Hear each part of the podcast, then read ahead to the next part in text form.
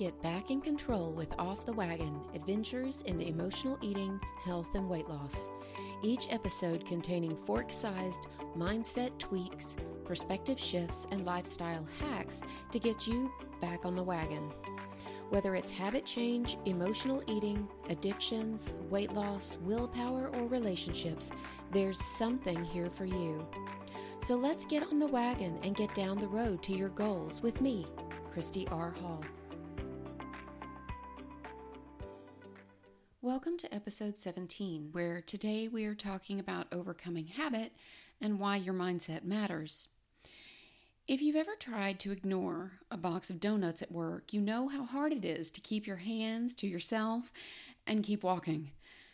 And once you walk on by, that battle isn't over. Even if you're in a different room down the hall, you can't stop thinking about those donuts. Why is it so hard to resist something as small and seemingly innocent as a donut? It has to do with habit and your mindset. Your mindset is the way you perceive and approach anything you do. Mindset is basically a combination of motivation and perception. It's the why you are doing something coupled with how you feel about doing it. And how you feel about something is what drives your behavior. Let me give you two example mindsets. Fake person number one, Karen, she says, I'm fat, and no one is going to love me while I'm fat. I have to lose weight. I better not eat too much or I'm going to gain weight. I can't trust myself around food. I have to write it all down or I'll lose control. I can't gain weight. I have to lose weight to be loved. Fake person number two, Sharon says, I need to take care of my body. If I don't take care of myself, how can I take care of anyone else? I respect myself. Eating healthy and being mindful of what I eat is an act of respect, kindness, and honor. Going to the gym keeps me strong and helps me reduce stress. Taking care of my body is a priority. I feel more balanced when I am mindful, and journaling helps keep me mindful. I deserve to have whatever I desire. I take action to fulfill my desires and be healthy. Now, I get it. These are pretty extreme, and most people are somewhere in between most of the time. Each mindset, however, will produce a change in behavior, like trying to get more movement throughout the day, mindfully eating meals, and trying to make the best food choices you can. But they will produce completely different feelings about the actions they do, the behaviors, and the habits that they are trying to change. And the differences in the long term outcomes for each example I presented is very different. With our first example, Karen, her desire for change comes from a place of self loathing, and so the changes in behavior will be short lived They will eventually fall apart and end up being self destructive. When she falls off the wagon, she's likely to stay off the wagon, shaming herself. For our second example, Sharon, her behavior comes from compassion and respect for herself, and so the changes in her behavior will likely be sustainable and self developing. When Sharon messes up, she'll simply get back up and keep going because her behavior was never driven by pass or fail criteria, only continuous improvement. So when both Karen and Sharon are faced with a donut in the break room, they both feel the draw. It's part of our biology to want highly palatable foods. In his book, The End of Overeating, Dr. David Kessler, MD, explains the breakdown. He says, When you taste foods that are highly palatable, such as foods containing excess sugar, fat, and salt, your brain releases opioids into your bloodstream. Opioids are brain chemicals that cause you to have intense feelings of reward and pleasure, as well as relieving pain and stress. The pleasurable effect is similar to the feelings that morphine and heroin users experience. the desire may be so intense that you keep taking one bite after another. It can be hard to stop. And this explains why we keep eating. But why do we give in and approach the donut box to begin with? Why can't we just refuse it? And this is where one of the most destructive and overlooked mindsets comes into play deprivation and restriction. When we talk about deprivation, we're talking about restriction, and you probably have felt some sort of unpleasant emotion when I said those words. The thing to realize is, is that you don't have to restrict calories down to 500. You don't have to eat zero carb. There's no one specific thing that you must eliminate in order to feel deprivation. You can generate feelings of deprivation and restriction by not allowing yourself to have something you want. As an example, if you are really thirsty but tell yourself you cannot have anything to drink, you will feel deprived and restricted. The more restricted and deprived you feel, the stronger your cravings will become. The more motivated you're going to become to go get that drink or to go make a copy in the copy room, which just so happens to be across from the break room where the donuts are.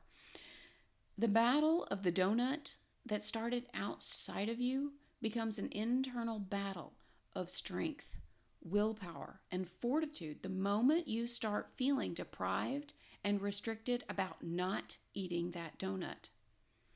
Some people do battle with donuts and bagels by avoiding the break room completely and eating lunch at their desks. If they don't see it, they don't want it. If they don't want it, there's no battle. And this generally, this simplistic approach can be beneficial and usually requires the least amount of effort on our parts. But today I want to share some tips for how to navigate those unavoidable landmines like donuts in the break room or your roommate orders pizza. The thing is is that it takes an imagination to create a craving.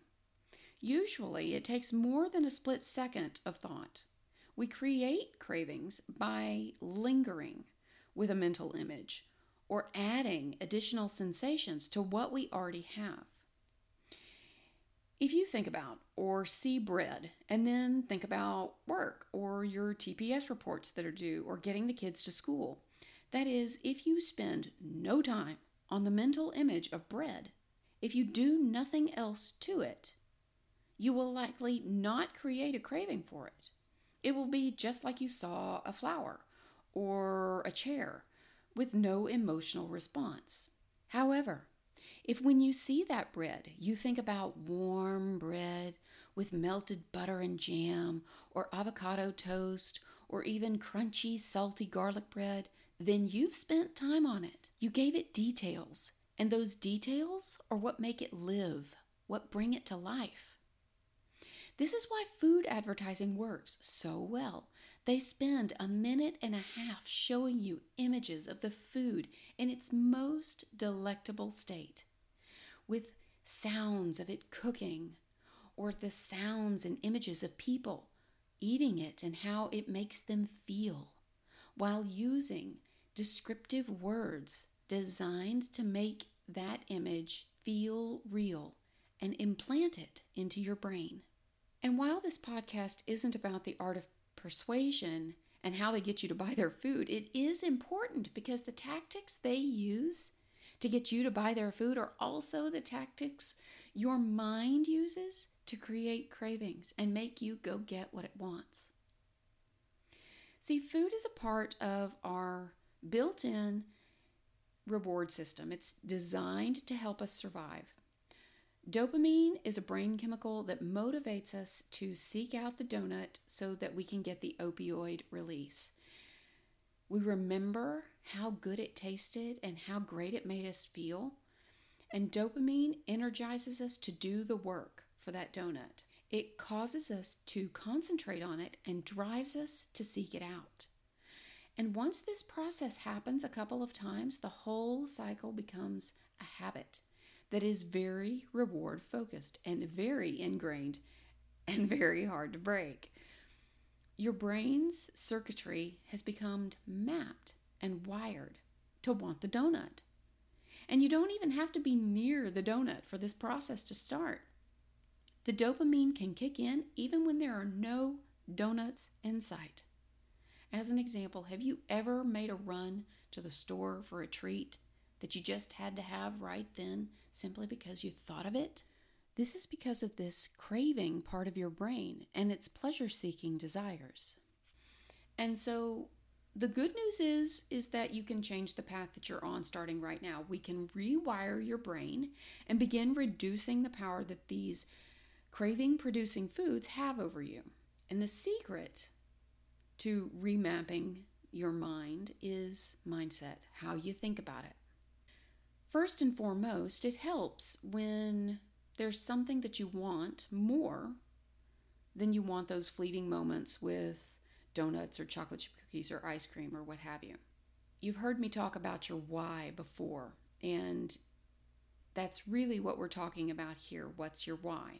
If you have a major health concern, then your why may be that. But if you are in relatively good health with only, you know, unwanted weight or fitting into a pair of jeans being your concern, then this part may be a little bit harder for you. But either way, identify what it is that you really want. Even make a list of all the things that you really want.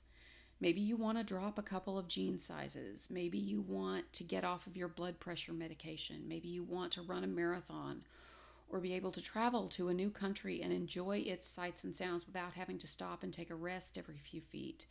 Maybe you want to keep disease at bay, or maybe you just want to have that immense satisfaction of being able to control yourself around food. I think it's important to understand here that people who can't resist food have basically given away their power. Food has control over them. And, you know, my whole purpose in being here is to give you back your power. And that's why having an important and all powerful why is so important. It's really helpful if your why is so important that it can stop you in your tracks. Um, but not everybody has one of those, and that's okay. So, if you are one of those people who's been wanting to release weight for a while, chances are that you've been, you know, saying that for years.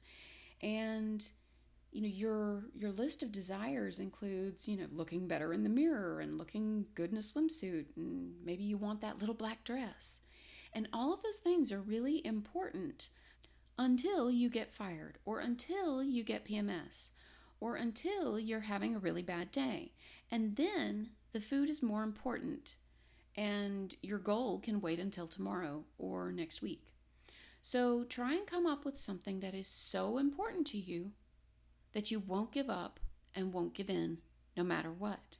Second, if you have certain foods that you really struggle with, then you might consider removing those from your environment. If you absolutely, without a doubt, even with a gun to your head, cannot withstand that food, then definitely get away from it. Stop chasing that dragon. If you can resist and you're choosing not to, Sit down and see if you can determine why your food is so much more important than your hopes and your dreams and your goals. Ask yourself, why would you put this moment of pleasure before your pride in yourself? Why would you choose to stay in this place, which, let's be honest, is a place that you say that you hate or would do anything to get out of? but then eat something that deliberately keeps you there. This isn't really about beating yourself up. It's about trying to understand your motivations so that you can work with them and create solutions that will work for you. There are two basic ways that cravings nag at us. The first way is the kind of craving that shows up and then gets stuck in there growing and getting bigger and bigger and bigger. These are the kinds of cravings that you may do battle with for days. These are the kinds of cravings that may be particularly detailed, which is what makes them so hard to kick out of your mind. In the moment, if you find yourself struggling with a particularly strong food craving.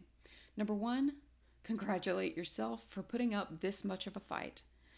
Number two, you can try EFT tapping, which is very beneficial for breaking the hold cravings have on us. And number three, try a little aversion therapy on it. What is something gross or nasty that you could mentally add to this food that would make you not want to eat it? Maggots? A scabby band aid? Hair? A roach? Whenever you're struggling with a particularly stubborn craving, do something nasty or gross to it and see if that loosens its hold on you. The second way that a craving kind of gets a hold on us is what I call like flash cravings. These are cravings that you spend no time with, you give them no energy, you go about your day, but you keep finding that they keep coming back.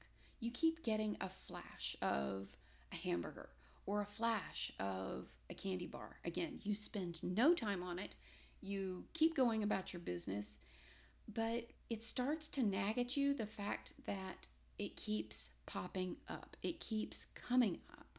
I want you to realize that you're doing exactly what you should be doing going about your day, ignoring it, acknowledging the craving for exactly what it is, just a thought, and letting it go, and you're moving on.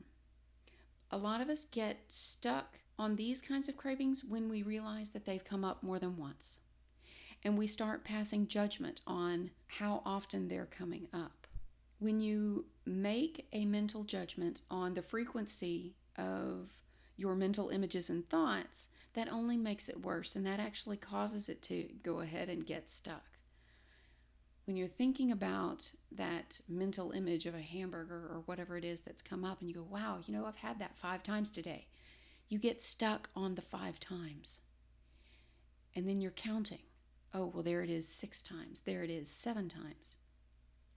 And the thing to realize everyone has cravings, everyone has thoughts. Just because you have a thought does not mean that you must act on the thought. Just because you have that thought frequently does not mean that you are weak willed or a bad person. And most importantly, giving in to those thoughts usually does not make them go away long term. It only puts them off for a while. In reality, giving in to cravings only keeps your craving pumps primed and ready to go with the next round of withdrawal symptoms.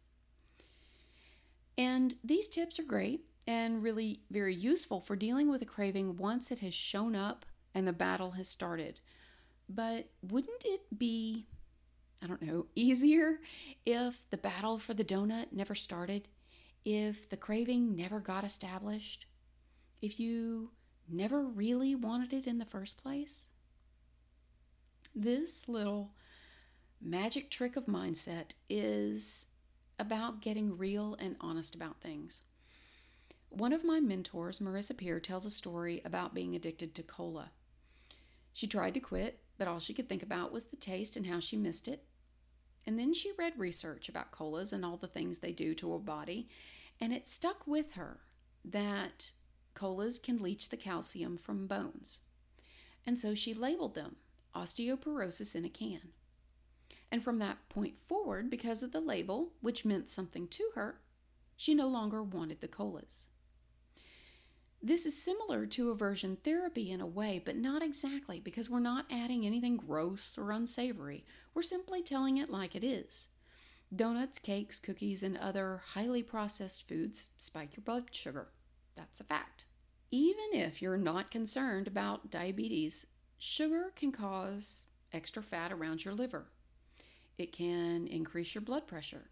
It affects your cholesterol negatively. It can make you more hungry. It can create depression in some people. And it's bad for your skin, so say hello to wrinkles. Now, I'm not trying to talk you out of eating sugar. This is really about knowledge. If you knew that a food or a drink had, say, Roundup in it, would you eat it or drink it? Not only no, but hell no. You don't have to research every single food, but this method can be really helpful if you're trying to ditch a particularly addictive food. Use what you know about yourself. What turns you off about a food? Seeing huge quantities of it? Seeing how it's made? Understanding what each of those ingredients is and where they all come from? As an example, I had a client who had an addiction to Nutella, and what actually fixed it for her was seeing the quantities of the ingredients broken down. So, seeing how much sugar was in the Nutella versus how much of the hazelnut, how much of the chocolate. Seeing the quantities of sugar kind of skeeved her out, and she realized she didn't really want that anymore. Donuts for me are no longer an issue, not because of something I read, but because of one experience. One of the last experiences I had with a donut. It had been forever since I had had one, and I thought, you know, it's been forever. I'll just have one. I remember they, they tasted so good, and I'm not going to give you the brand name on them because, you know, that would be bad. But I took my first bite, and all I could taste were the ingredients. It tasted like wheat flour paste, like wheat flour and water, and sugar and rancid oil. And it was kind of gross. And pretty much every time I now see a donut, I instantly get a flash of that rancid oil taste and that wheat flour paste flavor, and I don't want it. I'm done. You know what? Battle is over before it begins. And that's how we keep the cycle of deprivation and restriction at bay. We realize that we have a choice, and it's our choice. Many times when we are thinking about that donut, we think to ourselves, I can't have that. And that thought process of I can't have is what creates that cycle of deprivation and restriction. And that makes us want it even more, like I said. But when you have that thought, if you can change it and say, No, I don't want that, then you change it. It goes from an I can't to an I don't want and you don't feel restricted about things you don't want. As an example, if you don't like, say, lima beans, do you feel denied, deprived, restricted when everyone else is eating lima beans and you don't get to have any? Of course not, because you don't want them. And that's the kind of mentality we want to create towards these foods that you are trying to um, crowd out of your life. When you do the research on the food and find that there are uh, things that you don't like about it, or you realize that this food brings out things in you that you don't want, you know, perhaps it makes you depressed, perhaps it uh, makes you moody or or messes with your mental faculties, and that's just not something you want in your life, then it becomes easy to say, Thanks, but no thanks. I don't want that. That's not something I want in my life. Just like you would say no to drinking gasoline or no to heroin or crack. So we built these habits and food patterns and cravings using this built in mechanism that we have biologically. And so, what we want to do is build new habits and patterns and programs using this same built in reward system. In order to replace those food rewards, we want to use that same reward system. So, make a list of all the things that feel good, that don't involve food and preferably don't even involve your mouth. When you need a reward, do one of those things. When you resist a craving, give yourself a reward.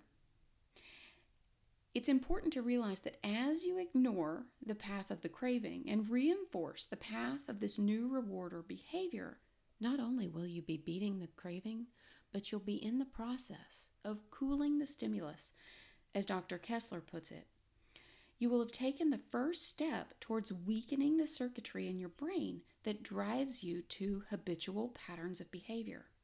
The next time it will be easier, and after that, even easier. If you need examples of things you can do, I urge you to check out the post on the website, the ever growing list of non food rewards. And it's just what it says it is. It's an ever growing, ever updating list of rewards. Some are mine, some are crowdsourced from folks like you who are thinking outside the box. So I'll make sure and put a link in the resources for this episode. And if you have any ideas that you'd like to share, send them my way because what helps you might help someone else, and we're all in this together. If you have any questions or concerns or comments, you can find me on Facebook at fb.me forward slash Coach Christy R. Hall or at my website, ChristyRHall.com. Thanks so much for listening in, and I'll talk to you soon.